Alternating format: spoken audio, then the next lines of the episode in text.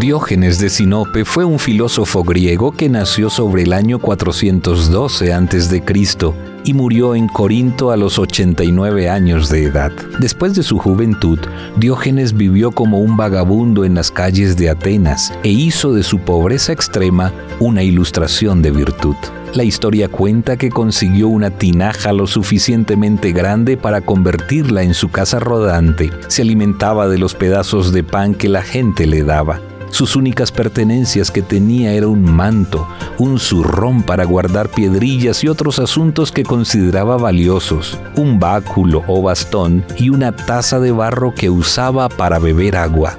Hasta un día, cuando vio a un niño que bebía el agua que recogía en su propia mano y arrojó para siempre su taza. Su obsesión era encontrar la virtud. Por tal razón, caminaba por las calles de Corinto con una lámpara encendida a pleno sol del día, indicando que buscaba a un hombre de virtud.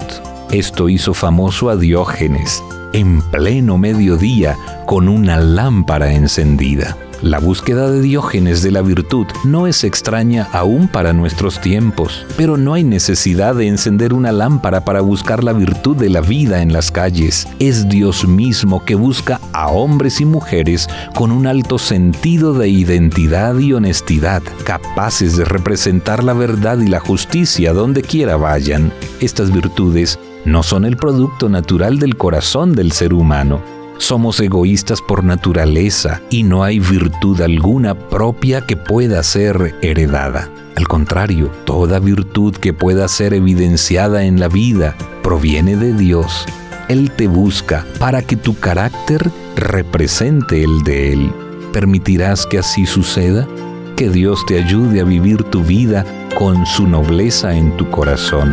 Él te concederá tal virtud.